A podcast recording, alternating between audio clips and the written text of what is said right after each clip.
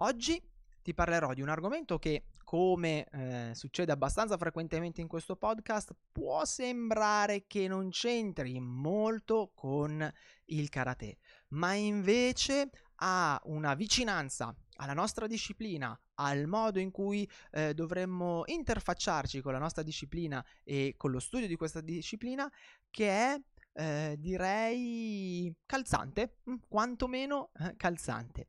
Ma tutto questo ovviamente subito dopo la nostra sigla. Eugenio Credidio presenta Karatepedia, lo show che ti racconta la storia e i segreti del karate.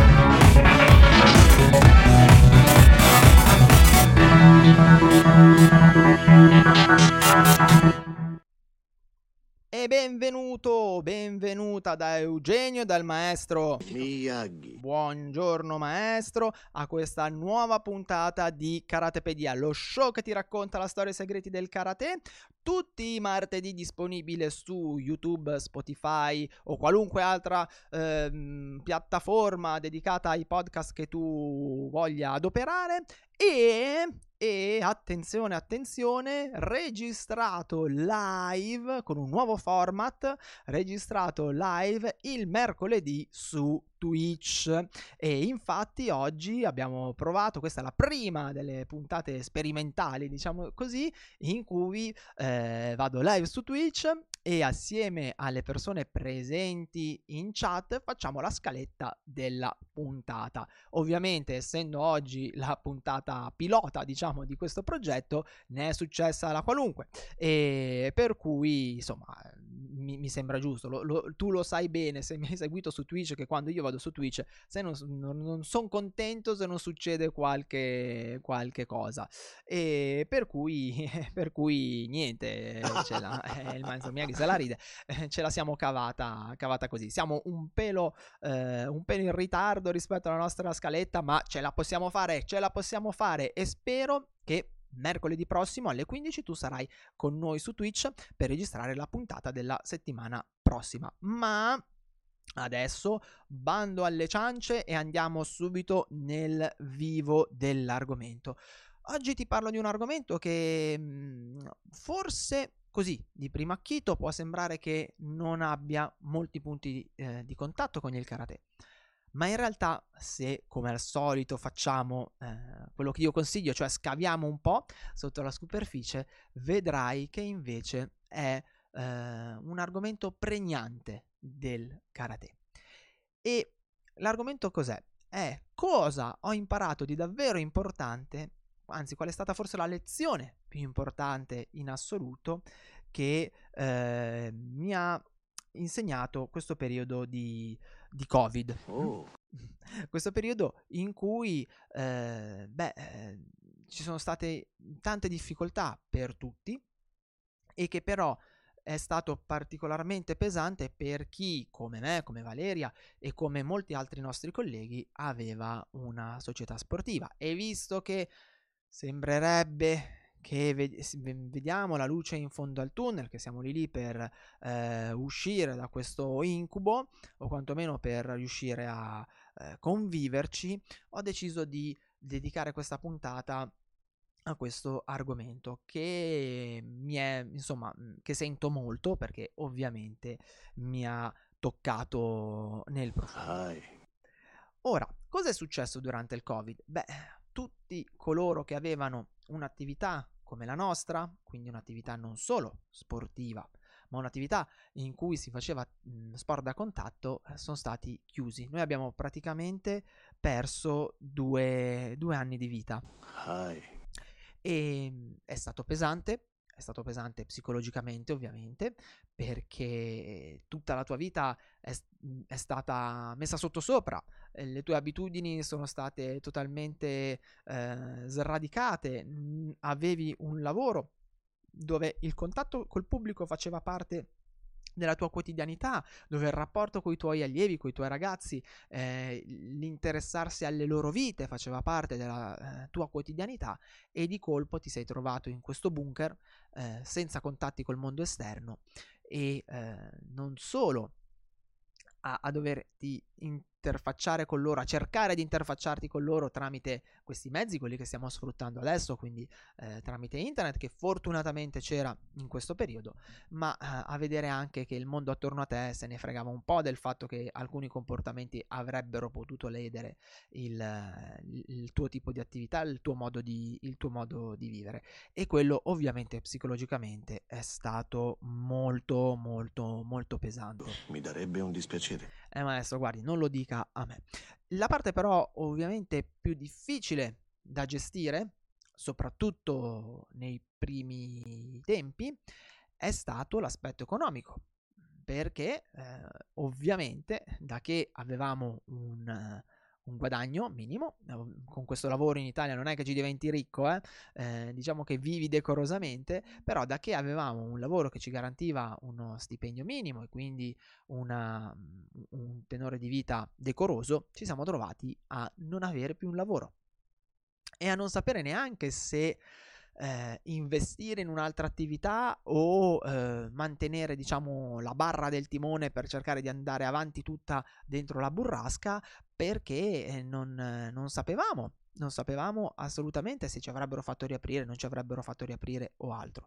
E questa cosa è stata particolarmente pesante perché dopo dieci anni di attività, di sacrificio e finalmente si vedeva eh, la propria attività che iniziava a crescere, che eh, insomma stavamo riuscendo a superare dei, dei, limi, dei limiti, dei traguardi, scusatemi, che ci eravamo dati, eh, vedere tutto questo lavoro, tutta una serie di sacrifici, tutta eh, una serie di scelte che ha portato ovviamente anche a, a, dover affrontare dei periodi difficili, mhmm, spazzate via veramente con uno schiocco di dita, eh, quello è stato molto molto pesante. Ma eh, la cosa che mh, mhmm, ci ha appunto eh, ci ha colpito è stato il doverci adattare al vivere con quello che eh, di fatto ci, ci dava lo Stato eh, per appunto co- come indennizzo, come indennizzo per, per, la situazione. Essendo noi collaboratori sportivi, avendo noi il contratto da collaboratori sportivi, avevamo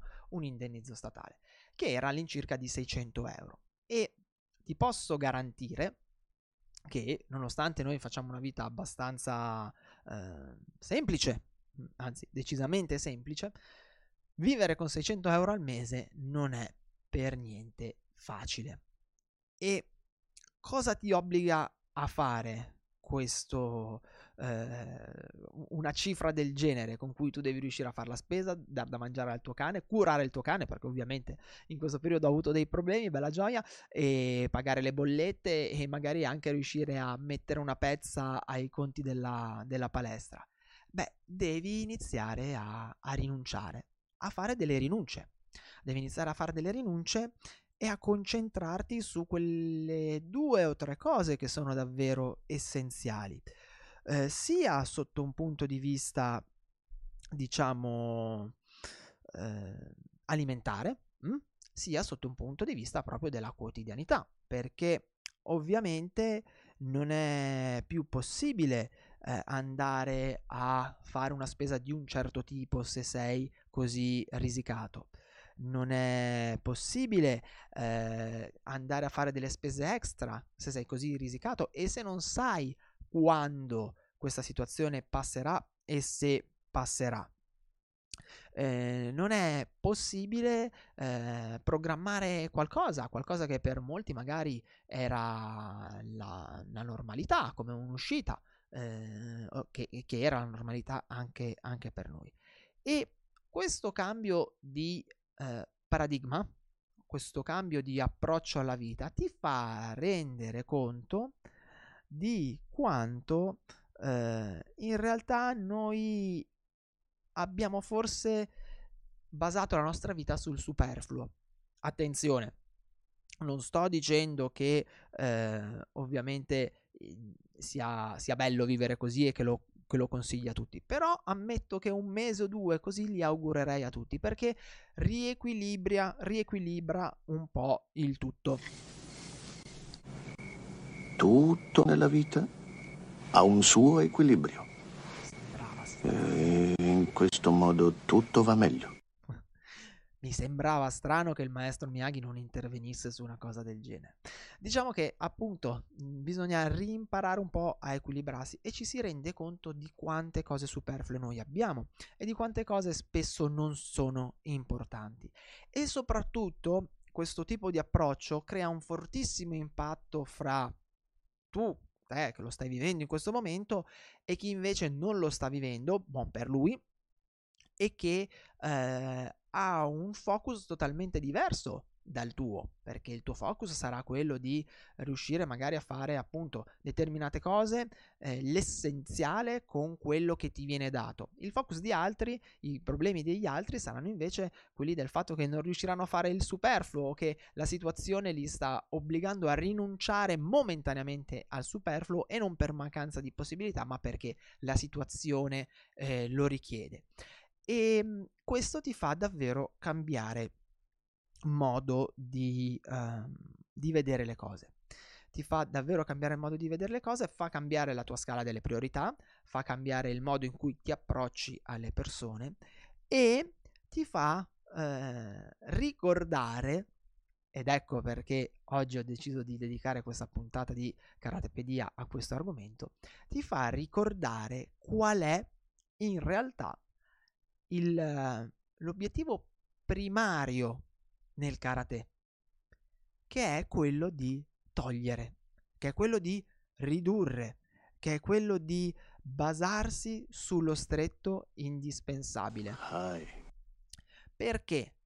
Perché noi eh, nel karate, quando iniziamo a praticare, pratichiamo e cerchiamo di mettere tutto giustamente soprattutto a livello tecnico, se sei un principiante, se stai iniziando adesso a praticare o se pratichi da poco tempo, eh, è normale, è assolutamente normale che tu eh, magari cerchi di mettere eh, questi movimenti molto ampi, cerchi di mettere l'uso dell'anca, la respirazione, cerchi di eh, mettere tutto quello che puoi eh, nelle, nelle, tecniche e cerchi di eh, imparare sempre di più, cerchi di eh, aggiungere sempre cose nuove, cerchi di, ehm, come dire, eh, cerchi di, di, mettere anche il superfluo e devi sapere tutti i kata, devi sapere tutte le tecniche, vuoi sapere tutti i kata, vuoi sapere tutte le tecniche, vuoi sapere tutte le applicazioni, poi, e, e spesso, scusa, scusami se ehm,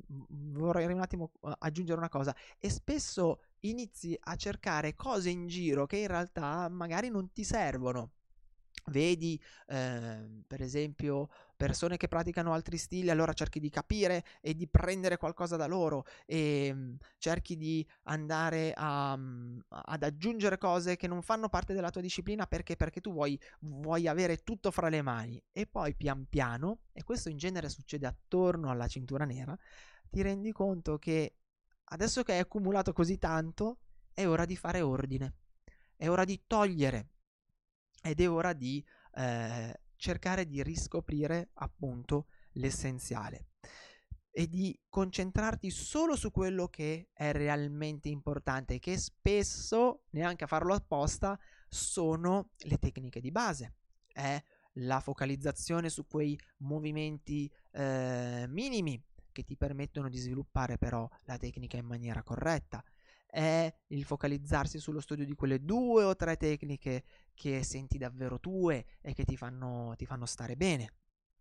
Questo è un po' quel, quel processo che, eh, che, fa, che faceva Michelangelo quando si approcciava a eh, scolpire una statua. Io non so se tu hai studiato Michelangelo, Michelangelo a scuola o se eh, hai presente, però per fare un, un piccolo come dire, per fare un piccolo riassunto, lui cosa faceva? Lui diceva che dentro sto blocco di marmo c'era eh, questa, questa, figura, questa statua che lui eh, doveva liberare e tutto quello che doveva fare era togliere, togliere il superfluo e quindi inizi col togliere i blocchi grandi, poi togli i blocchi più piccoli e poi cambi e magari passi allo scalpello più minuto e poi passi alla lima e alla carta vetro fino a che questa figura non viene fuori e è venuta fuori la sua, diciamo, essenza, la sua, eh, la sua essenza.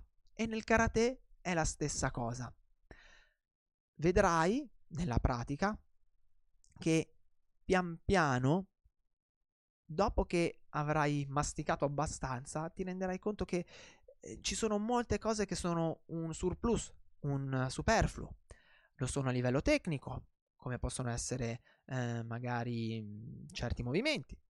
Lo sono a livello eh, proprio di disciplina, perché diciamoci la verità, i, i gradi, i Dan, Mhmm, tutto eh, l'approccio inerente al, eh, al, al, fatto di eh, dover prendere le qualifiche tecniche e via dicendo, sono tutte cose che in realtà col karate non c'entrano, sono superflue. Esattamente come mi sta suggerendo qualcuno adesso in chat, un po' come il bonsai. Esatto, bisogna togliere. E il problema in realtà è che se tu non hai eh, un, un qualche vissuto, un qualcosa all'interno della tua vita che ti fa rendere conto di quanto superfluo hai, è difficile riuscire ad applicare questo tipo di approccio a altre cose.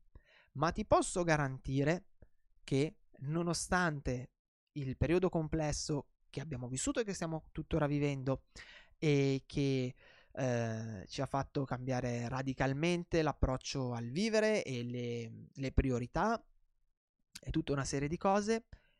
Personalmente, per quanto io ovviamente posso essere in pensiero, perché non te lo nascondo, non voglio fare il finto guru che ti dice oh io adesso ho raggiunto l'illuminazione perché io sono riuscito a capire il vero significato di vita. No, nonostante tutte le preoccupazioni, nonostante eh, le difficoltà che stiamo affrontando, io in tutta sincerità in questo momento mi sento una delle persone forse più ricche al mondo perché mi rendo conto che mi basta poco per stare bene. E se poi ho un di più ben venga.